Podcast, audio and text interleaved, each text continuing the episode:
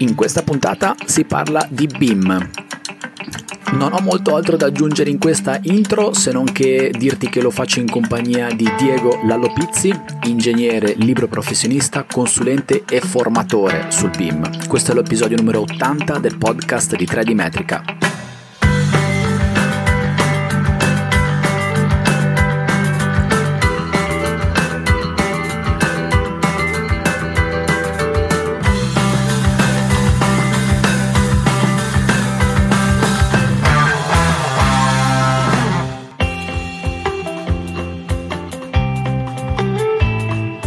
Alcune puntate di questo podcast ti ho detto che la parola nuvola di punti è una parola che ultimamente sta andando abbastanza di moda. Tutti vogliono le nuvole di punti, il rilievo deve essere 3D, laser scanner, fotogrammetria.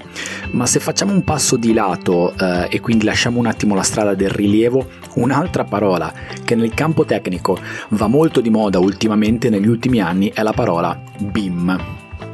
BIM sta per Building Information Modeling ho davanti a me Wikipedia, ti leggo che cosa dice in merito al BIM.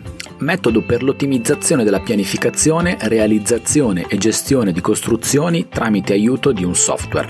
Tramite esso tutti i dati rilevanti di una costruzione possono essere raccolti, combinati e collegati digitalmente. La costruzione virtuale è visualizzabile inoltre come un modello geometrico tridimensionale. E poi ci sono altre voci, altri sottocapitoli alla parola BIM su Wikipedia. È indubbio che la parola BIM sia sulla bocca di tanti che lavorano nel settore tecnico, progettisti, committenti, imprese, software house. Si parla tanto di BIM se sei un professionista che è iscritto a un ordine professionale e ha l'obbligo di un aggiornamento professionale come ho io, come con ordine degli ingegneri, vedrai che nelle, nelle proposte formative tante proposte formative hanno all'interno la parola BIM. Ma che cos'è realmente il BIM? Io non sono in grado di darti una risposta perché non lo so, non mi occupo di BIM, non mi occupo di progettazione, non mi occupo più di progettazione eh, realizzo un prodotto che in effetti può essere integrato all'interno del processo BIM, ma non saprei darti delle informazioni eh, concrete, utili e spendibili sul BIM. Quindi ho chiesto aiuto per questa puntata, ho chiesto a Diego Lallopizzi, ingegnere, consulente, formatore in materia di BIM, di dedicarmi un po' del suo tempo per parlare insieme a lui del BIM.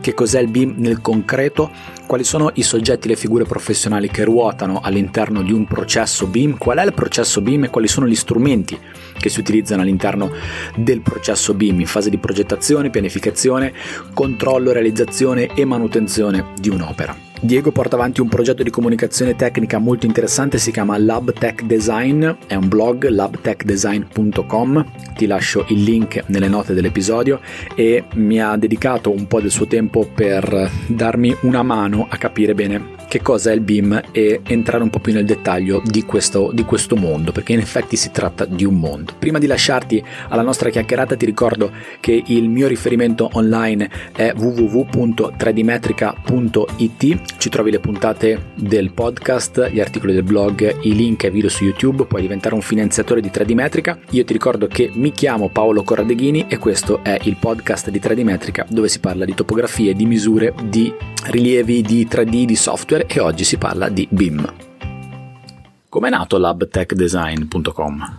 Allora, eh, è nato mm, diciamo ai tempi del, dell'università. All'inizio eh, era, diciamo, era, nato per eh, quando c'erano le revisioni di non mi ricordo di che esame, di tecnica delle costruzioni, una cosa del genere e quindi l'avevo tirato su per fare una specie di forum dove si iscrivevano gli studenti per evitare di fare la coda infinita e, termi- e pomeriggi interminabili all'università. No? Di che anni parliamo?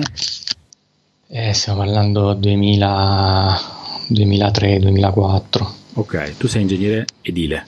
Edile, sì, okay. sì, sì. Quindi era andata così per, per fare quella funzione, poi pian piano è rimasto online, all'inizio stava, era, stava sul, su Altervista, mm-hmm.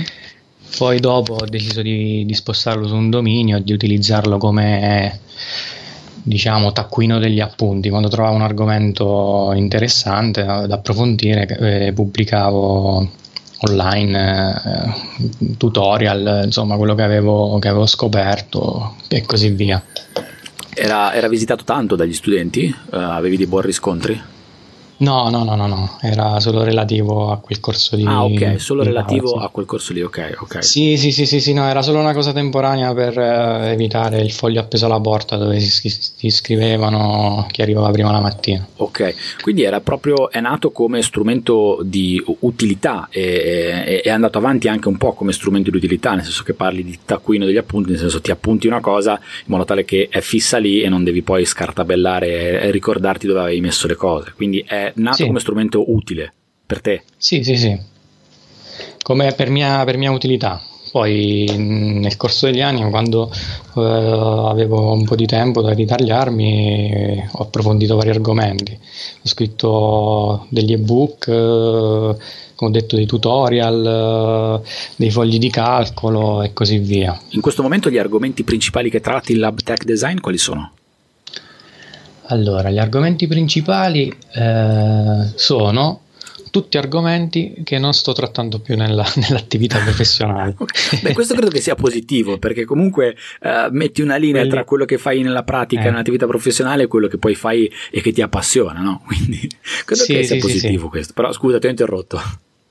No, no, no, ti dicevo, sono tutti argomenti che eh, ho trattato, che, eh, per farti un esempio, le, le linee vita 5-6 anni fa che mi serviva per un calcolo in quel momento, pubblicato il tutorial, il foglio di calcolo e attualmente è quello che va per la maggiore insieme ad altri, ad altri tutorial che, che, effettivamente poi nella, nella libera professione li, non, li, non, li, prendi più in mano perché la linea vita cioè, ti capita, mi è capitata quella volta, poi ti dirò, nella, non mi è capitata più poi così via. Ci sono altre cose che invece tratto tutti i giorni e che non, non hanno così riscontro. Se passiamo invece dalla parte di là della linea, la tua professione principale come professionista in questo momento qual è? Allora, ti dico, attualmente eh, sono tornato a fare la libera professione oh. dopo che ho fatto il dipendente per, per diversi anni. Ok. E, ehm, Diciamo che nella libera professione mi occupo di edilizia ordinaria e tratto il miglioramento e l'adeguamento sismico degli edifici esistenti. Poi, come dipendente tecnico, invece ho maturato diversi anni di esperienza nel mondo delle infrastrutture, pur essendo ingegnere edile, vuoi non vuoi, mi sono ritrovato nei, nei cantieri stradali, aeroporti, gallerie però eh, adesso ho deciso, eh, insomma, di, di, sempre con la libera professione, professione, di deviare l'attività verso più un'attività di consulenza. E eh, trattando quindi l'implementazione del BIM eh, andando a fare da supporto a tecnici, progettisti e imprese per gestire le commesse sia pubbliche che private utilizzando il, questo pro, il processo standardizzato BIM. Oh, ecco, e qua ci hai introdotto sì. l'argomento, uno degli argomenti cuore di questa puntata del podcast di cui abbiamo parlato ieri quando ci siamo sentiti per concordarla, il BIM. Um, sì. Ehm, io sono uh, dico con molta trasparenza, abbastanza ignorante sul BIM. Sono convinto che in questo momento sto utilizzando già in qualche modo strumenti che sono BIM e, e prodotti del BIM, anche se non faccio sì. progettazione perché io mi, mi limito a, a dare un dato che poi servirà a chi progetta e quindi io faccio la parte di rilievo vorrei esplorare un po' con te, visto che mh, mm, se, se, se, uno va sull'AppTech Design, uh, uh, oltre alle cose che, che hai citato, comunque uh, una delle, delle, voci del menu in alto a sinistra, in a, scusa in alto è consulenza e formazione BIM e, e quindi vorrei approfondire un po' con te il mondo del BIM perché il mondo del BIM secondo me ha delle, delle cose che sono mh, in parte mh, dei miti che sono stati costruiti in parte spaventa un po' alcuni però in parte deve essere necessariamente affrontato perché ci sono delle leggi che, che poi dicono certe cose magari tu ce lo dici un po' meglio. Per cui proverei a fare una sorta di percorso con te nel mondo del BIM poi sentiamoci liberi di fare tutte le deviazioni che vogliamo in base a quello che ci diciamo. Che, partiamo da una sorta di definiz- definizione, se si può dare una definizione di BIM. Che cos'è il BIM? Allora, guarda, io um, se sei d'accordo la, la, salterei proprio la definizione, perché ce ne, sono, ce ne, sono, così tante perché tra le case software eh, che, che, spingono sul mercato con i loro prodotti, eh, il mondo accademico che complica le cose perché eh, secondo me è molto distante dal cantiere. Quindi in, in, rete ci sono così tante definizioni che uno dice che cos'è il BIM? Una confusione pazzesca. Allora, per, per, dal mio punto di vista, per renderla molto semplice, eh, allora, iniziamo col dire che è un obbligo di legge, perché in Italia a partire dal 2025 tutti gli appalti pubblici dovranno, eh, dovranno utilizzare questo, questo, processo standard del BIM, questo processo informativo.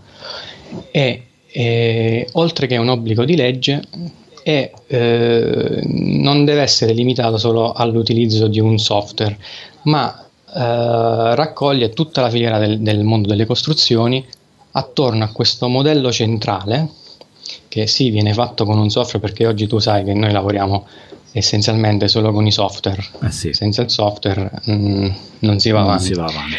quindi a, a, attorno a questo modello centrale della costruzione eh, deve essere sono definite delle regole attraverso degli standard ISO che poi sono stati ripresi dalla normativa europea e poi da quella italiana che permettono di far interagire tutte le figure del, del cosiddetto diciamo cantiere e eh, diciamo con delle, delle, delle, operazioni che poi per farla semplice riguardano lo scambio di, di file eh, con eh, una tipologia OpenBeam. Quindi diciamo, la, mm, diciamo, quello che comanda in, in, questo processo è il formato IFC, ASFI. Ok. Che credo ne hai sentito parlare. Ne ho sentito parlare, sì, non l'ho approfondito, sì. ma ne ho sentito parlare. Diciamo che sta sullo stesso piano del TXF di, che tuttora oggi si utilizza il, con il CAD normale. Quindi è un formato di interscambio?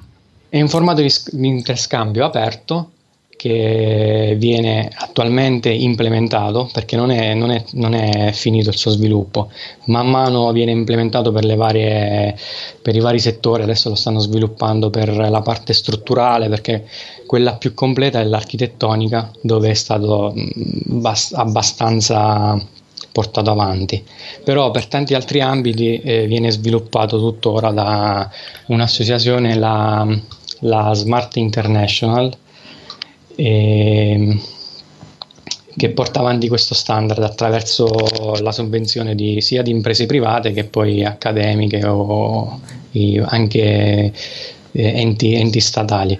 Ok, quindi eh, comunque mm. nella, de, nella, tua presentazione al BIM eh, c'è un legame con la costruzione. Tu hai fatto riferimento alla normativa dal 2025 appalti pubblici, quindi appalti di lavori e ehm, hai parlato anche di cantieri. Comunque il BIM in questo momento si lega a progetto e costruzione, è corretto? O, uh, o ha un'accezione più ampia anche? Sì, si lega a tutto il processo, dalla valutazione di fattibilità della, del progetto fino a poi alla, alla, alla, diciamo, all'esecuzione e alla manutenzione.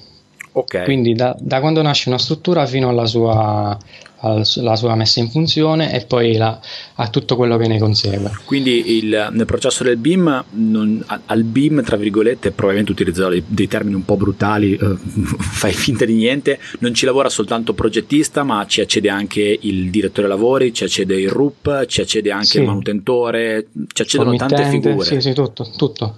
Ok. Tutto, le, le, teoricamente tutti, tutti, gli addetti ai lavori, poi chi farà la manutenzione futura e, e, e, andrà avanti negli anni a integrare sempre più, più settori.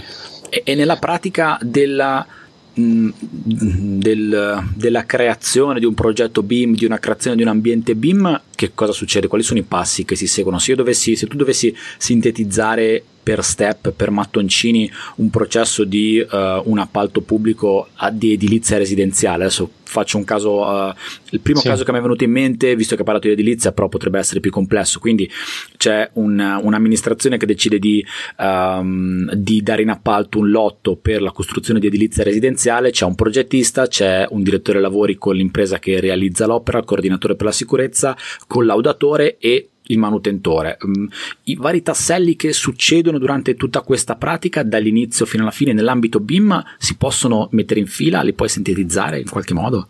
Anche da un punto di vista proprio del, dei software, come si usano, chi accede, come si fa, cloud, non cloud, quali sono le piattaforme?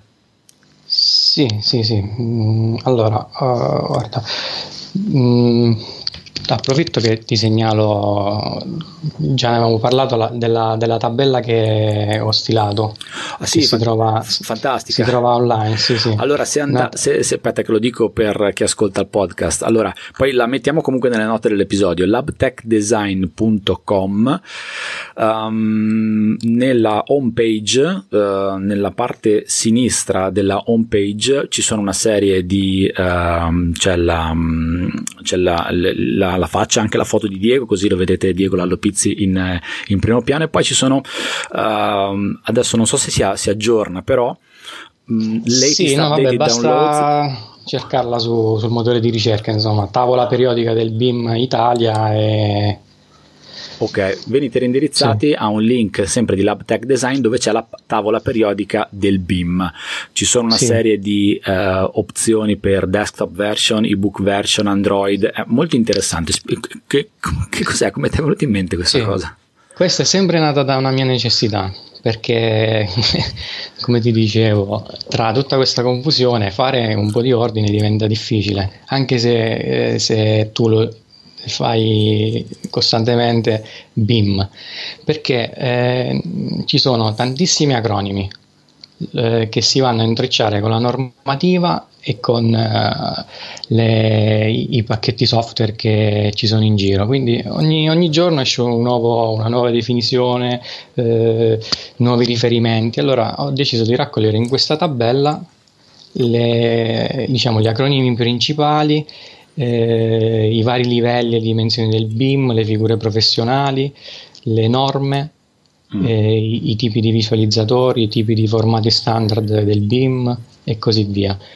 E, ehm, ovviamente non è che eh, l'idea è nata dal nulla, è nata da uh, una, una tabella che aveva fatto qualche anno fa l'NBS americano, che se non, se non, sbaglio è l'ente che porta avanti il, lo standard BIM eh, negli Stati Uniti. Okay. E fatto, hanno fatto questa tabella molto carina che poi viene, c'è anche il link nella mia che rimanda ovviamente a tutte le fonti, le fonti che ho preso come riferimento, è molto bella graficamente con queste caselline sempre tipo eh, tavola periodica con il numeretto, la definizione che se uno ci clicca si apre il pop-up e eh, si va a leggere dentro i, i riferimenti, solo che quella della MBS è una tabella molto Uh, secondo me astratta, cioè ci sono molti concetti tipo uh, inizia con la BIM strategy, strategia BIM e descrive che cos'è okay. e prende tutti i concetti astratti che alla fine uh, sono informativi però lasciano quello che penso è il tempo che trovano per uno che, che sta in cantiere. Eh sì, perché poi alla fine si deve sì. parlare di praticità. Sì, sì, devi stare. Quando ti dicono che cos'è il capitolato informativo, eh, non è che v- v- ti vai a, fa- a, vedere la definizione astratta, devi sapere che cos'è e che cosa devi fare di riferimento. Allora ho detto, riprendiamo l'idea della MBS, facciamo una, faccio una tabella più semplice, sempre a colori, con la stessa, la stessa funzionalità, però dentro ci metto gli acronimi e le, diciamo, le, le, le, cose di riferimento che attualmente secondo me sono le più importanti per inquadrare la, questo, questo, processo standardizzato del BIM. E ho fatto questa tabella che ovviamente aggiorno uh, man mano che trovo certo. giorno dopo giorno i vari termini. Io adesso ho aperto eh. la versione desktop eh. in HTML, quindi c'è proprio una tabella che eh, sì. non è un caso che tu l'abbia chiamata tabella periodica del BIM perché riprende proprio uh, la tabella periodica degli elementi che abbiamo fatto all'esame di chimica e sì, sì, ehm, cliccando ci sono una suddivisione di colori, cliccando poi su ciascuno di, del, dei box con, che ha, porta dietro una sigla, uh, ti si apre una sorta di pop-up in basso dove ti viene spiegato uh, di che cosa si tratta il, la cosa che hai cliccato. Poi sono, c'è la possibilità di scaricare un certo. ebook uh, in PDF, è molto interessante. Sì, se qualcuno la vuole stampare, poi man mano nell'ebook sto inserendo le caselline con le definizioni che si trovano qua nella versione web. Ok, è un work in progress quindi. È un work in progress, sì, tu vedi in alto c'è la data di aggiornamento e man mano che l'aggiornano eh,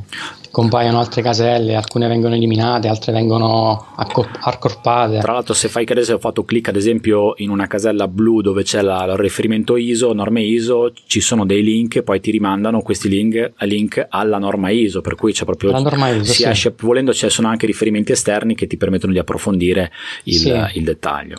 Poi sempre con i colori ho cercato di mettere in evidenza nelle varie definizioni eh, le parole chiave colorate in modo che uno okay. subito rimanda con l'occhio all'altra, all'altra, all'altra, casella. Ok, la leggenda che vedi sulla sinistra. La leggenda che vedi sulla sinistra, che pure quella è interattiva, perché se uno ci va sopra con il mouse C'è evidenzia esatto. solo la categoria. C'è un filtro, ok, esatto. Mm.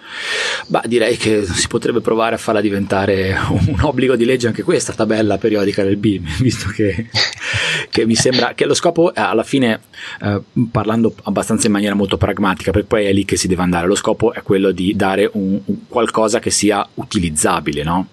Sì, perché la difficoltà, eh, esatto, la difficoltà, di queste cose è poi eh, passare dalla uh, teoria o tutte le varie parole, le varie norme che si mettono in fila all'altra a poi a, alla pratica e a comunicare, eh, le varie figure devono comunicare una con l'altra per arra- arrivare al risultato finale che è quello di fare eh, l'opera fatta nel miglior modo possibile, dare tutte le informazioni per chi poi subentrerà di poter controllare, poter fare manutenzione, poter fare ris- ristrutturazione, insomma metterci mano in maniera consapevole. Non non è banale questa cosa qua, essere semplici. Sì. E... Se, eh, riprendiamo un attimo il, quello che ti ho chiesto oh, poco fa. Um, un processo BIM, uh, se, se, volessimo provare a, a metterlo in fila, uh, anche a livello di piattaforme di software, come, quali potrebbero essere gli step? Se ci sono degli step.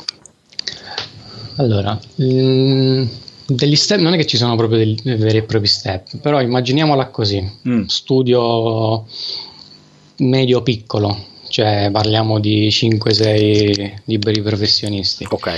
Che a, a tuttora ad oggi uno studio di quelle dimensioni già eh, io ipotizzo che utilizzi, un software di BIM authoring, cioè un software, eh, adesso senza fare pubblicità, però un tipo un ArchiCAD, un Revit, un Allplan okay. e, e così via e, ehm, quindi ehm, partiamo da, da, questa base, cioè già hanno abbandonato il CAD e quindi utilizzano uno strumento più potente che gli permette eh, di tirare una linea e fare le sezioni, impaginare, eh, automaticamente fa- avere una stima dei costi della costruzione, di calcolare i tempi e tutti questi siamo, man mano che parlo, eh, faccio riferimento ai vari livelli del, del BIM. Ok. Che sono, ehm, se andate in tabella, okay. nella, nelle caselline in verde trovi le, le BIM Dimension. Ok. Quindi siamo partiti da un 3D che è quello base, cioè utilizzi il, lo strumento di BIM Authoring, stai disegnando già in 3D. Ok. Poi farai una, un, un, livello, passi a un livello 4D quando stai facendo il cronoprogramma quindi aggiungi il della tempo. costruzione, quindi sì, il tempo, 5D calcoli i costi, ok, e così via vai avanti fino ad arrivare al 6D che già parliamo di, della, della, manutenzione. Okay. Poi ce ne sono altri di livello 7D, 8D che sono, sono successivi. E, ehm, ti dicevo, quindi la base è partire da un B-motoring poi si, si, va, si va man mano avanti per, eh, per quanto riguarda la progettazione. Ora, la progettazione, come tu sai, partecipano tantissime figure. Esatto. Se, se, tu facevi prima riferimento a una piccola, al progetto di, un, di, una piccola palazzina residenziale. Sì. E quindi abbiamo i progettisti, abbiamo gli impiantisti, eh, abbiamo la, la, nostra impresa appaltatrice che andrà a fare i lavori, il direttore dei lavori, la, mettiamo in questo caso l'amministrazione pubblica che fa la committenza e così via. Tutto eh, questo procedimento, se, una volta che eh, viene fatto attraverso lo standard BIM, prevede che attraverso una piattaforma di interscambio che eh, è un ambiente di convi- condivisione dati, eh, venga ospitata eh, in un database eh, tutto il progetto, però non solo gli, gli elaborati grafici, ma tutti i documenti eh, di riferimento, quindi parliamo di cronoprogramma, computo metrico, eh, documenti della sicurezza, eccetera, eccetera, eccetera. Cioè dall'A alla Z quello che riguarda il proce- il, tutto il procedimento. Questa piattaforma deve rispettare degli standard, degli standard mh, mm, normati ISO, deve eh, contenere tutti i file in formato IFC. Okay. Il, il formato che che ne parlavamo eh, all'inizio, e quindi operare attraverso un procedimento aperto di OpenBeam perché non tutti utilizzano lo stesso software, quindi una delle, delle, grandi difficoltà che ci sono attualmente è proprio quella di far interagire le diverse figure che partecipano alla, al procedimento eh, tra di loro. Mm-hmm. Senza vincolarli a usare un software specifico senza vincolarli a usare un software specifico. E ad oggi quello che vedo io è una delle, oltre alla, all'amministrazione pubblica che non è pronta ad affrontare questo processo, vedo proprio un'altra grande difficoltà è proprio l'interoperabilità okay. tra le varie figure, anche se esiste lo standard IFC che non è completo, che mh, è ancora in fase di sviluppo, c'è proprio questa difficoltà perché chi ha un software X deve riuscire a mandare un file nel formato IFC all'altro progettista che è il software Y e mettere insieme questi pezzetti di modello fra di loro. Non è, non è, non è, non è banale la cosa. Mm, ok. Con, con, con, con, le versioni CAD, tornando un attimo un passo indietro al disegno 2D, sì.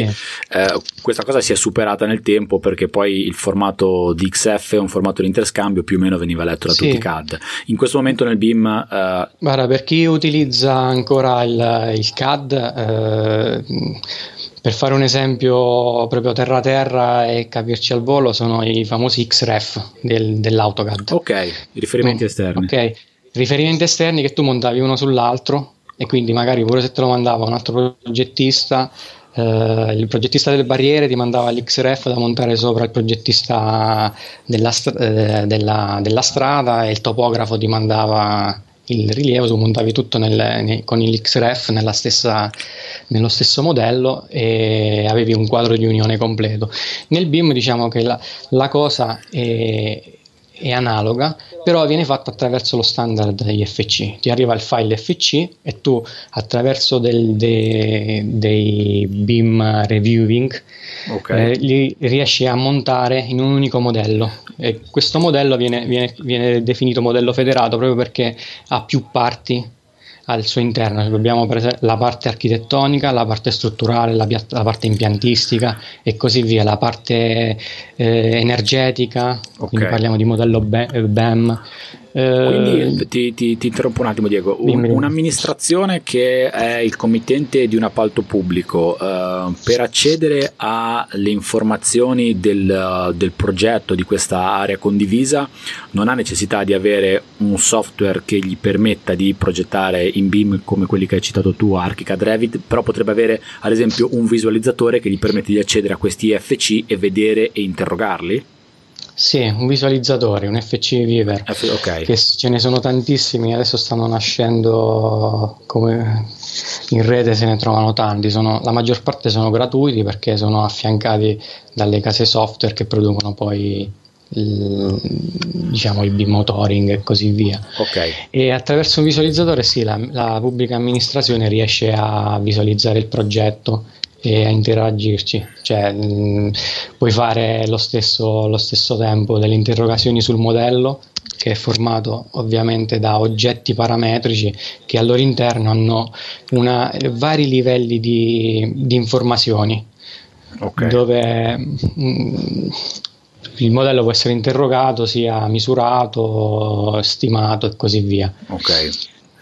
Ehm, si possono la... aggiungere anche, adesso vado un po' a braccio, magari dirò delle cose sì. un, po', un, po', un, po', stupide, si possono aggiungere anche file multimediali, mi viene in mente una direzione lavori che fa un avanzamento lavori e può mettere una serie di, uh, di documenti, immagini a, segu- a, seguito dei vari step. Sì, sì, fo- foto del sopralluogo del giorno X, del, sì, viene integrato direttamente il diario di cantiere, okay. il giornale dei lavori, tutto, tutto su questo questa unica piattaforma che adesso attualmente non è, non è una, una, piattaforma eh, è sì standardizzata ma ce ne sono diverse sul mercato okay. ogni casa software sta creando la sua piattaforma la sta ottimizzando implementando proprio in questi ultimi mesi Ehm, però si prevede che non so, c'è la, la, comunità europea che sta, ha finanziato un progetto che ha come, come capofila l'Università Politecnica di Milano. Okay. E stanno sviluppando una piattaforma unica per, le, per il mondo delle costruzioni. DigiPlace si chiama il, il progetto. DigiPlace, ok. DigiPlace, c'è anche il riferimento nella, nella tabella periodica del BIM. E da quello che ho capito, forse mi sbaglio, dovrebbe essere una cosa che poi sarà data in dotazione alle varie amministrazioni per evitare proprio di avere questa frammentazione che ogni sua amministrazione si fa la sua, la, il suo ambiente di condivisione dati oppure si lega direttamente all'impresa appaltatrice che viene obbligata a fornire eh, per ogni opera pubblica poi la piattaforma alla pubblica amministrazione. Quindi potremmo dire che alcune parole chiave, due tra le delle parole chiave che stanno dietro al BIM è um, interazione e condivisione, perché poi alla fine eh, si tratta di in- integrare le attività di vari professionisti, di vari soggetti e poi condividerle con tutti quelli che lavorano a quel progetto e tutti quelli che devono seguire e gestire anche per una parte di amministrazione economico-finanziaria di, quello, di quell'opera. Sì, sì, sì, assolutamente sì. È un processo che ottimizza i tempi, riduce gli errori, perché una volta che viene fatta la sovrapposizione delle, delle, dei vari pezzi nel modello federato, riescono ci sono i software che già fanno in automatico una clash detection, cioè trovano in automatico gli errori sia geometrici che poi errori che prendono riferimento a dei, de, delle regole che vengono inserite o dal progettista o dall'amministrazione appaltatrice e, e vanno a interrogare il modello. È stato, sono state sviluppate sia dal punto, di, dal, dal punto, di, vista della normativa sia dal punto di vista del, diciamo delle regole urbanistiche e così via, regolamenti comunali, insomma si può implementare vari controlli. Beh, mi, mi, sembra che eh, fino a qua, fino a quello che ci hai detto, è, è, è, tutto molto bello, nel senso che è, molto, è molto utile, è molto efficiente, vengono migliorati i processi, vengono migliorati i controlli, eh, il fine sì. ultimo è quello poi di arrivare al miglior processo per la realizzazione di un'opera, evitando sprechi, migliorando la, il, il, controllo e la gestione dalla parte della, dell'amministrazione mi sembra veramente che il, il progetto, l'idea sia, sia vincente. Um, quali sono i problemi però effettivi? Cioè, praticamente adesso che cosa sta succedendo in Italia? Siamo già operativi, siamo già a regime, siamo un po' indietro, anche facendo un confronto con il resto d'Europa o del mondo, visto che hai citato eh, riferimenti americani. Um, qual è la situazione che, che magari eh, hai, hai, potuto constatare facendo consulenza? Allora, eh, dal mio punto di vista siamo, siamo indietro dalla, per quanto riguarda l'implementazione del processo. Eh, piccoli studi, quasi nessuno ad oggi è operativo per partire con, con uh, un procedimento completo, come ho descritto, ma si limitano alla, a utilizzare solo il BIM Motoring, il software uh, eh, che ti dicevo okay. Mm, okay. Per quanto riguarda eh, il problema fondamentale è che fino a quando eh, è vero che entrerà l'obbligo per tutte le opere pubbliche, ma eh, si lascia scoperto tutta la parte privata, okay. che quindi non viene, non viene interessata da questa, da questa standardizzazione. E, e, poi attualmente anche le opere che sono rientrate nell'obbligo dal 2019 sopra mi, mi sembra 100 milioni di euro ne, ce ne sono poche, ce ne sono poche e quindi sono opere eh, dove a fare la progettazione, a fare la, la realizzazione ci sono grandi imprese che già sono strutturate da anni e operano, magari operano anche all'estero, quindi già sono eh, più che pronte ad affrontare il, il processo. Okay. Ora la difficoltà è, è fare adeguare anche i piccoli, le piccole e medie imprese italiane. Ok, quindi i, coloro che dovranno recepire questo modus operandi non sono soltanto i progettisti, ma sono anche le imprese. Sono anche le imprese, sì. Guarda, ti dico, un anno fa, proprio questo periodo, mi ricordo che ho partecipato a dei colloqui di, diciamo, informativi con le imprese qua di, della città di Pescara, dell'Interland, che eh, si, stava, si, stavano iniziando a preoccupare uh, per, eh, per, portare all'interno della, della, loro azienda queste persone che eh, portavano la, diciamo, l'implementazione della, del procedimento BIM. E eh, dalle domande che mi venivano fatte, da quello che ho sentito, ho, visti, ho visto una grande, come posso dire, non lo so. Un po' di, un po di prateria deserta. Sì, mm. sì, sì, sì, sì, sì, sì, Ma c'è preoccupazione, cioè quantomeno c'è una, una voglia, una volontà di eh, attivarsi oppure c'è eh, l'idea che ma sì, tanto arriviamo fino allo scadere 2025, poi magari in Italia qual- i tempi si, si allungano un po', arriviamo al 2030, facciamocela andare bene così. E l'impressione è quella. Okay. Quando, quando, arriva l'obbligo ci, ci, attiviamo, anche se abbiamo l'orecchio, le orecchie aperte per dare sempre eh, vedere che succede. Ma quindi teoricamente, eh, adesso mi viene in mente, guardando la tavola del periodica del BIM che ho qua davanti, mm. cioè tutto questo processo magari è, è sicuramente il, um, l'effetto buono collaterale di, di, minore impatto, però con un BIM e con questa accessibilità di dati da parte delle amministrazioni di tutti questi enti che concorrono al progetto, elimineremo tutti i vari elaborati grafici, quei, quei blocchi enormi di documenti che vengono portati nelle conferenze di servizi, piante, prospetti, sezioni e integrazioni, cioè c'è anche questo aspetto da, da, da tenere in conto, cioè un sistema del genere permette di interrogare secondo le proprie esigenze del singolo che ha bisogno di sapere quell'informazione senza andarla a ricercare tra 2000 pagine.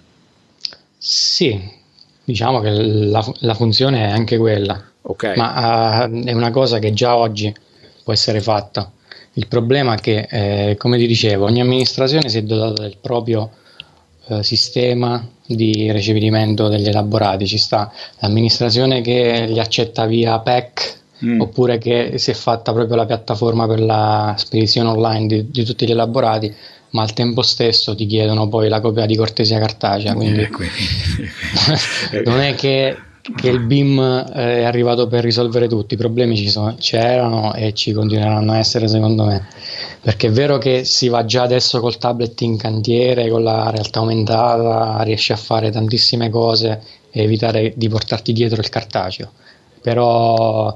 Eh, sono delle abitudini che secondo me rimarranno ancora molti, molti anni. Eh, dimmi un attimo, spiegami un attimo questa cosa del tablet in cantiere che mi interessa. Co- co- cosa si può fare adesso con, con queste tecnologie durante un cantiere o anche a opera finita? Um, per esempio, se, se, io ho un'edilizia residenziale e ho già dato l'intonaco, posso, posso, andare col tablet facendo tipo una ricerca, delle, vedere dove sono gli impianti che passano di, nel, nelle murature, sotto il pavimento? Sì, sì, sì, sì, sì. come no.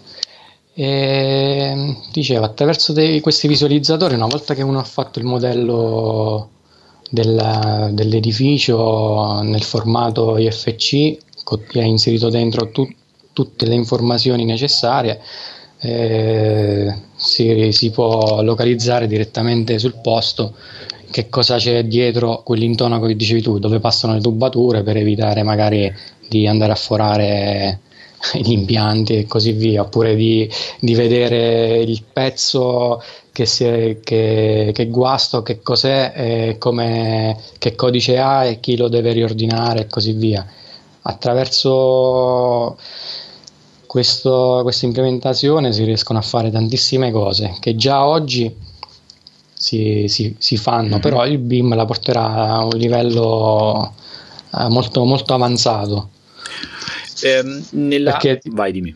No, no, ti fa, tornando al fatto dell'intonaco, no, dicevo, oggi che si fa? Quando si fanno gli impianti nei cantieri, fai le foto dove passano le tubature esatto. e poi le, le, le consegni in, un, in, questo pacchetto di foto, adesso vabbè, sul, sulla pennetta USB oppure via email a, chi acquista certo. all'amministrazione oppure chi va a acquistare le, le, le unità immobiliari in modo che un domani sa dove sono gli impianti. Tutto questo ovviamente con il BIM non sarà necessario perché al committente viene proprio consegnato il modello eh, virtuale dell'edificio. Ok, quindi c'è anche come as, as built digitale esatto. dove saranno integrate tutte queste informazioni. Esatto. Um, uh, qualche, qualche, minuto fa, nel senso quando hai, hai, poi parlavamo, parlavi di BIM, hai parlato di 3D. Um, ehm, ora ti faccio una domanda che riporta un attimo uh, al, agli argomenti un po' del podcast di 3D Metrica, che sai che trattano un po' principalmente la topografia, la misura. Io lavoro molto con la fotogrammetria, quindi produco un dato che è tridimensionale, una nuvola di punti 3D, così come una nuvola di punti laser scanner. Um, che interazione c'è tra questi prodotti? Nel senso che un prodotto della fotogrammetria, un prodotto di laser scanner si integra all'interno del processo BIM, si integra bene, si integra male, ci sono delle difficoltà. Eh, ehm, si parlano queste cose? Allora, vediamo. Mm, parlato di laser scanner, quindi nuvola di punti. Okay. Ti dico, proprio un'esperienza che ho avuto qualche mese fa, un rilievo fatto con il laser scanner, eh, mi consegnano questa nuvola di punti, un rilievo di un edificio storico esistente e su quello dovevo andare a ricalcare, eh, a elaborare la mia struttura con, eh, in BIM. Mm-hmm.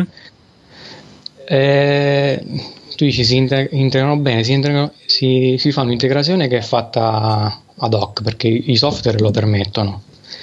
Il problema è che abbiamo bisogno di macchine molto, molto performanti e poi ci vuole, ad oggi secondo me ci vuole molto tempo perché mh, esistono, è vero, anche dei software automatici che ricalcano la nuvola e quindi ti, ti portano fuori un dato grezzo tridimensionale però eh, ovviamente poi ci vuole sempre la mano del, del, progettista, del disegnatore che va a ottimizzare il processo. Certo. E... Sì, però sono eh, aspetti che, che di, cioè, sono, mm, non sono estranei, in qualche modo si, si, si possono, uh, si, un, cioè, un rilievo laser scanner si può inserire all'interno di un progetto BIM e poi si può... Ma certo, okay. no, no, no, sì, sì, si deve inserire, okay. cioè eh, fa parte del, del, processo, non è una cosa a sé eh, che non riguarda il procedimento BIM, è un processo del mondo delle costruzioni e quindi viene integrato al, al suo interno. La difficoltà può stare proprio nel fatto dell'interoperabilità mm-hmm. della nuvola di punti con il software di BIM Authoring, quello che che stai utilizzando. Okay. Cioè, devi, devi, la difficoltà proprio sta in quella di far collaborare il topografo con eh, magari il, l'architetto o l'ingegnere okay. a, allo stesso tempo. Okay. Poi ovviamente la, la, topografia insomma, è essenziale per, eh, per, tutta la progettazione. Chiaro. Sì, anche se sto vedendo che eh, da poco nel mondo delle infrastrutture stanno, in, stanno integrando anche in Italia i vari software, uh, il BIM, però c'è una netta separazione tra il mondo topografico e poi quel, quello che, che, viene dopo, e anche per quanto riguarda il GIS. Sì. E adesso ti parlo pure un... non, non è che sono molto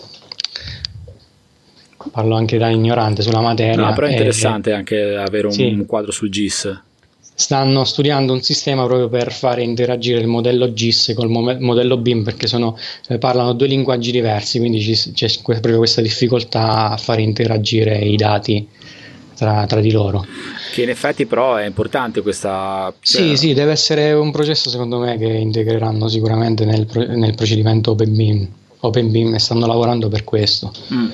La mia sensazione è che... Mh, mm, allora, le tecnologie eh, incominciano a esserci, sia da un punto di vista, adesso parlando del rilievo, ma anche per tutto quello che c'è dietro, le tecnologie software, le tecnologie che permettono di eh, prendere un dato, portarlo dentro un processo, elaborarlo e stanno andando avanti anche molto molto velocemente. Secondo me la tecnologia in questo momento storico è, è, estremamente, è estremamente veloce. Sì. La, mia, la mia perplessità è ma coloro che lavorano in questo campo e non soltanto nel campo del BIM ma anche quello del, dei rilievi lo vedo nel, proprio nello specifico sul rilievo dove le nuvole di punti sono prodotte da fondamentalmente un, una nicchia abbastanza ristretta di tutti quelli che poi sono i topografi. E tutte le persone che lavorano in questo campo riescono a stare al passo della tecnologia oppure quando accedono a, a, una, a, una, pratica, quando decidono di abbracciare una tecnologia, ce ne sono già due che sono superiori e quindi devono fare sempre una rincorsa. Questa è un po' la mia riflessione che, che mi viene, nel senso siamo pronti, eh, o meglio l'Italia, magari anche non solo l'Italia, anche il resto d'Europa, il mondo, eh, riesce a stare dietro a tutto quello che succede da un punto di vista tecnologico? E, e qua eh... ti faccio anche un'altra domanda, per, per, cioè per darti poi eh, la, la, possibilità di estenderla. Visto che tu sei un consulente e hai parlato poi degli studi e delle imprese, quali sono i tuoi clienti principali? Cioè, se, ries- se dovessi fare un identificativo del cliente a cui fai una consulenza BIM, uh, qual è? Allora, il cliente principale è quello che attualmente sta utilizzando ancora il CAD. Ok. Perché per, eh, pensa che sta lavorando in modo più, più veloce. Ok, vedi qua che, che, che, riprendi poi alla fine quello che ho detto, è una tecnologia di sì. un po' di anni fa quando ce ne sono altri. Sì. Vai, vai, e quindi diciamo questo è il, è il cliente principale che, che, però inizia a sentir parlare di altri software più performanti e quindi si interroga che cosa, quanto tempo ci vuole per fare il passaggio da, dal CAD al BIM, e come fare la formazione al proprio personale, perché poi quella è anche una, una spesa importante. Eh certo. È vero che uno per utilizzare un software, eh, se ci si mette una settimana o due va anche da autodidatta, insomma con tutto quello che si trova su internet, YouTube e così via, mm-hmm. si impara subito. Il problema viene dopo che poi cioè, hai difficoltà a fare, inter- a fare l'interoperabilità tra le varie figure che hai in ufficio, tra l'architetto, l'ingegnere, l'impiantista e così via. Eh, perché i software è vero che si parlano, però non sempre portano tutti i dati che tu da, hai da un software all'altro, perché il formato IFC qualcosa lo perde e qualcosa non, okay. non, viene, non viene, riportato. E questa è la tipologia principale di cliente. Ok, e, e, e riusciamo a stare a passo con le tecnologie? Riusciamo a stare al passo con la tecnologia? Questa è una bella domanda perché la formazione, come ben sai, deve essere continua, ah, però ci vuole, ci, ci vuole tempo e, e anche devi investire, è un investimento economico che però poi ha i suoi ritorni perché una volta che tu hai il, la tua impresa o tua, stu- il tuo studio di progettazione pronto ad affrontare delle commesse eh, che richiedono lo standard eh, normativo, sicuramente più opportunità di portarti a casa il lavoro. Infatti spesso eh, tornando al fatto della, della, clientela, sono persone che si trovano ad affrontare i primi bandi pubblici che richiedono quello standard BIM e quindi ti chiamano per sapere se sei disponibile a, a quantomeno a, ad essere eh, richiamato sulla carta di, a dire all'amministrazione guardate c'è questo progettista X che ha lavorato, eh, hai esperienza col BIM e quindi se mi viene affidato l'appalto lo porto dentro per...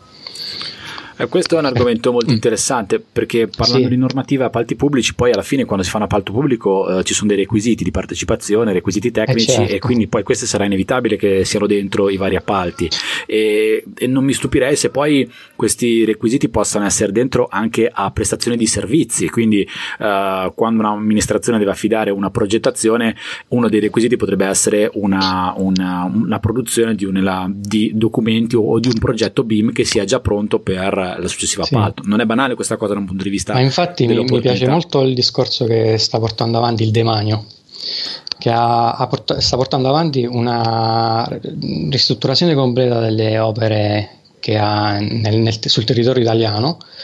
Eh, specificando che per partecipare alle gare devi eh, andare avanti con la, la standardizzazione BIM e per facilitare le cose ovviamente a chi partecipa alla messa in sicurezza sismica di, questi, di queste caserme, edifici e così via, hanno dato loro direttamente già un formato di file standardizzato per, eh, come esempio. Dice parti da questo, da questo modello e rifammelo per, perché voglio l'as built delle mie proprietà fatte così, secondo questo standard. Ok. Ovviamente non è che siamo proprio nel, nel BIM puro, però eh, è qualcosa che già ti, l'amministrazione ti dice guarda opera così perché io attraverso questo formato riesco in un futuro a fare la manutenzione ai miei immobili e quindi sto più tranquillo. Diciamo. Quindi okay. mi piace, mi piace come stanno. Ovviamente a partire fra qualche anno saranno tutte le opere integrate in questo, in questo processo. Tu ti occupi anche di formazione oltre che di consulenza, Diego? Ma eh, diciamo che la, la, consulenza alla fine è formazione perché eh, indubbiamente quando una volta che vai nel, nell'ufficio e affianchi gli altri progettisti, i colleghi per portare avanti una commessa stai facendo non solo la consulenza ma anche la formazione allo stesso tempo la, la fai tu la formazione perché poi come ben sai, ogni, ogni, op- ogni progetto è un prototipo a sé stante, quindi si riparte da zero, non è che fai tutti i giorni la stessa cosa. Quindi sì, faccio anche, anche formazione, poi Ovviamente eh, qualche volta capita pure di tenere qualche corso. Esatto, poi mh, te, l'ho, te, l'ho, chiesto sì. anche perché nell'ambito della formazione continua, eh, tu sai, beh, come ingegnere libero professionista vale anche per me, come altre professioni abbiamo l'obbligo della formazione continua, per cui mh, sì. comunque il, um, l'occhio e l'orecchio teso per i vari corsi formativi che abbiano un senso, che abbiano un, un, un valore, c'è sempre, anche perché poi è un obbligo di legge e mi capita poi di, di, di vederne sempre di più di corsi che hanno quanto quantomeno nel titolo la parola BIM. E te l'ho chiesto anche per questo perché comunque mi sembra che l'offerta formativa in questo momento da un punto di vista professionale stia recependo quantomeno quella che è questa tendenza e questa necessità e questo obbligo di legge. Quindi questa è una eh, la, la, domanda che ti ho fatto riguarda proprio questa, questa parte che nella, nell'ambito formativo è, sta venendo fuori comunque è presente. Uh, io direi che insomma mm, le cose, di cose ne abbiamo dette. È chiaro che dentro un podcast uh, non si può entrare troppo nel dettaglio del BIM, dei processi, dei software, perché alla fine stiamo utilizzando soltanto lo strumento voce e siamo un po' limitati in questo, però uh-huh. spero che, credo che insomma un po' di spunti ne siano ne hai dati, ne hai dati parecchi. I vari, le varie note, i vari link che hai citato, li riporto tutti nelle note dell'episodio. Um, ti chiederei Io... soltanto di, di, di, chiudere con due cose. Uno, eh, i tuoi contatti, il tuo riferimento e, e l'altra mm, un tuo pensiero, una tua riflessione, un tuo auspicio per quello che riguarda il BIM nel prossimo futuro. Allora, puoi anche invertire le domande, fai quello che vuoi. Sì, no, vabbè, l'auspicio, inverto la domanda, okay. la risposta. L'auspicio è quello di, di vedere sul panorama italiano sempre più imprese e, e progettisti pronti a questa, a questa, sfida, chiamiamola così. Quindi di fare formazione, di, di portare all'interno del, del proprio del proprio organico persone eh, che si formano per, per, fare una progettazione più consapevole, eh, evitare gli errori, non dare la possibilità eh, negli appalti di far fare continue varianti alle imprese. Mm, perché poi le, le varianti delle imprese sono fatte tutte sugli errori di noi progettisti. È vero eh, eh, aumentano i costi, si prolungano i tempi dell'opera, qual- qualche opera non viene mai consegnata e così via. Quindi il mio auspicio è di portare al più presto eh, sempre più persone eh, verso questo, questo, processo standardizzato. E anche perché in Italia abbiamo tantissimi progettisti capaci in gamba, quindi non, la difficoltà sta solo nella, nell'applicarsi quel minimo che, che richiede l'obbligo normativo. Ok, quindi uno sforzo minimo. Sì. Dai, facciamo uno, uno sforzo, sforzo, minimo. Uno sforzo minimo, sì. Okay. ok, dai, speriamo che questo, l'auspicio di fare tutti quanti uno sforzo minimo, perché in effetti se tutti quanti facessimo uno sforzo minimo il risultato sarebbe gigante, perché se, se tutti quanti veramente facessimo un passo verso una direzione, eh, il risultato è è significativo, no? come quando vuoi raggiungere un obiettivo, metti un passo dietro l'altro, un passo di per sé non vuole, non vuol dire niente, ma tanti passi uno in fila all'altro ti portano davvero lontano. Quindi sì, lo sforzo sì, minimo fatto da tanti può dare un contributo molto molto molto grande. Ovviamente uno sforzo grandissimo lo deve fare pure il personale della pubblica amministrazione che sta all'interno degli uffici tecnici. Assolutamente. Perché anche loro allo stesso tempo devono devono prepararsi a questo salto. Assolutamente, questo è un argomento che abbiamo già affrontato in altre puntate mm. di questo podcast che riguarda ad esempio il, il, il tipo di, di, dato, la gestione del dato territoriale, i dati appunto integrati nel GIS come dicevi tu prima, la, sì. il, le richieste di rilievi effettuati in un certo modo, l'amministrazione che è il committente forse numero, numero uno no, però è sicuramente un committente con un peso enorme, deve recepire da, da parte sua questi cambiamenti perché altrimenti altrimenti sì. eh, lo sforzo viene fatto a metà. Dove ti troviamo Diego online? L'ho già detto all'inizio, ma dillo allora, tu in coda. Eh, online eh, il riferimento unico è il sito, il blog labtechdesign.com. Là trovate tutto, tutti i riferimenti, email, telefono, eccetera, eccetera. Le varie risorse, tutorial e tutto quello che che ho appuntato nel, nel, mio taccuino digitale nel corso degli anni. allora, Diego Lallopizzi, il tuo profilo LinkedIn, c'è anche il riferimento al profilo LinkedIn. Um... Sì, ah, e poi da qualche settimana il canale Telegram. Ah, bravo che l'hai detto, giusto, me l'ero segnato. Canale Telegram, quindi anche tu hai un canale sì. Telegram che si chiama? Si chiama sempre la, eh, LabTech Design. Ok, mettiamo nelle note dell'episodio, iscrivetevi al canale Telegram LabTech Design dove mh, mm, che cosa condividi qui? Eh, diciamo che vengono riportati tutti gli aggiornamenti del blog e poi eh, siccome gli articoli vengono continuamente aggiornati, anche se sono stati pubblicati anni o mesi fa, ogni volta che viene aggiornato l'articolo viene riportato eh, che cosa è stato aggiornato all'interno del tutorial eh, e con tutti, con tutti i riferimenti. Ok. Poi un'ultima cosa, scusa, certo, dicevo, vai. per quanto riguarda la, la, tavola periodica del BIM, sì. se qualcuno degli ascoltatori vuole mandare consigli, critiche eh, o vuole, vuole collaborare, eh, le porte sono aperte. Ok. Perché hai fatto bene a dirlo. Quindi è un work in progress, però uh, che in questo momento stai portando avanti tu, però sei aperto a qualunque tipo di, di aiuto, sì, supporto. Sì, sì, okay. Benvengano. Ok.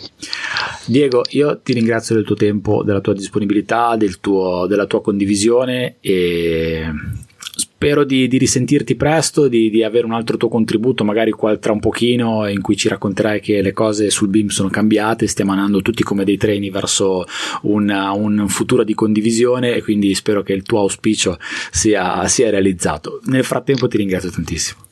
Ringrazio a te per, per l'invito. Alla prossima.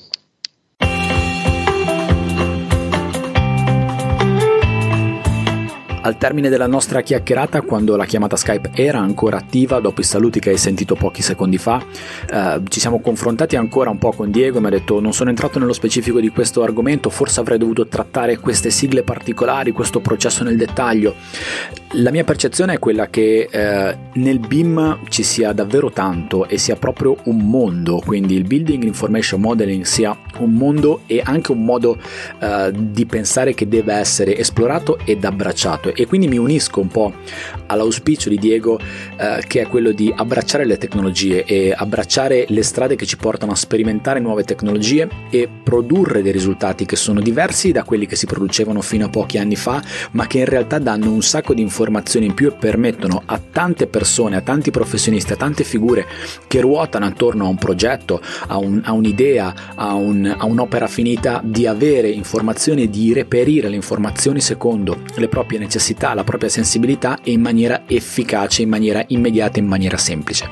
Quindi io spero che questa chiacchierata ti possa aver dato delle informazioni utili, ti possa aver eh, fatto scattare un po' eh, la voglia di approfondire l'argomento BIM se sei un progettista che lavora in questi ambiti di cui abbiamo parlato forse sono ambiti che sono un po' diversi dai soliti temi che trattiamo qua nel podcast di 3D Metrica, ma che comunque si integrano e ne fanno parte di un processo che va guardato su una scala globale, per cui il riferimento online di Diego è labtechdesign.com, per qualsiasi informazione o dubbio puoi riferirti a lui per quello che riguarda il BIM. Ti direi di, di, di farmi sapere qualcosa eh, in merito alla puntata, non ti dico di darmi i tuoi, di farmi le tue domande sul BIM direttamente a me perché io non saprei risponderti un granché, eh, quindi io ti dico soltanto che se vuoi metterti in comunicazione con me per qualsiasi critica, qualsiasi suggerimento, qualsiasi osservazione che riguarda 3D Metrica, il mio progetto, il podcast, il blog, i video, il canale Telegram, insomma l'attività che porta avanti di condivisione di contenuti lo puoi fare mandandomi un messaggio, una nota audio su Telegram. Mi trovi a telegram.me slash Paolo. Se utilizzi Telegram ti puoi iscrivere al canale Telegram di 3D Metrica, telegram.me slash 3D Metrica, oppure al riferimento web il mio quartiere generale online www.3dmetrica.it trovi tutte le informazioni che eh, riguardano me, riguardano 3D Metrica, i miei profili, profili, social network, quelli di 3D Metrica, articoli del blog, link ai video su YouTube. E puoi diventare un finanziatore di 3D Metrica, puoi essere un produttore di questo progetto, puoi essere parte di questo viaggio, puoi darmi il tuo contributo, il tuo supporto, il tuo sostegno effettivo e contribuire quindi a, portare avanti insieme a me questo progetto di 3D Metrica che riguarda la eh, condivisione di contenuti e la condivisione di informazioni che riguardano il mondo della misura, dei software, dell'ingegneria, della topografia, insomma di quello che ci viene in mente. È un progetto libero, abbastanza focalizzato sul rilievo, però ogni tanto vedi che facciamo delle deviazioni, ma credo che siano interessanti e possano aggiungere valore e possano essere trasversali per, aiutar, per aiutarci a, a, capire e a approcciare le cose anche con un punto di vista un po' più aperto e non solo guardando il nostro lavoro e soltanto quello. E io come ogni puntata voglio ringraziare i produttori, finanziatori di 3D Metrica, che sono Domenico Argese, Marco Rizzetto, Luca Lucchetta, Fabrizio Comiotto, Luigi Giovanni Gennari, Stefano Chiappini, Alessandro Paganelli, Giampaolo Beretta, Gianluca Palmieri, Massimo Ratto Cavagnaro, Martina Parini, Alessandro Bruscagin, Loris Bergamin, Marzio Marinelli, Daniele Pesci, Mario Puppo, Gianluca Pavone, Cristian Giardelli, Tiziano Cosso, Massimiliano Piras, Walter Nencioni, Giampaolo Grosso, Edoardo Filippini, Matteo Marzari, Luca Da Canal, Federico De Betto, Mauro Perga, Salvatore Onorato, Luca Cavagnero, Andrea Moscatelli, Michele Girardi, Girardi, Alessandro Vernassa, Giampaolo Buonini, Martina Francescangeli, Mario Munda, Marco Massignan, Antonio De Angelis, Daniele Madella, Roberto Innocenti e Ottavio Gioglio. Grazie ragazzi, con il vostro supporto e il vostro finanziamento mi date una grande energia e un forte contributo a portare avanti questo progetto. Se vuoi anche tu aderire al finanziamento di 3D Metrica, anche soltanto con un caffè al mese, puoi andare su 3dmetrica.it nella voce finanziami oppure patreon.com slash 3dmetrica.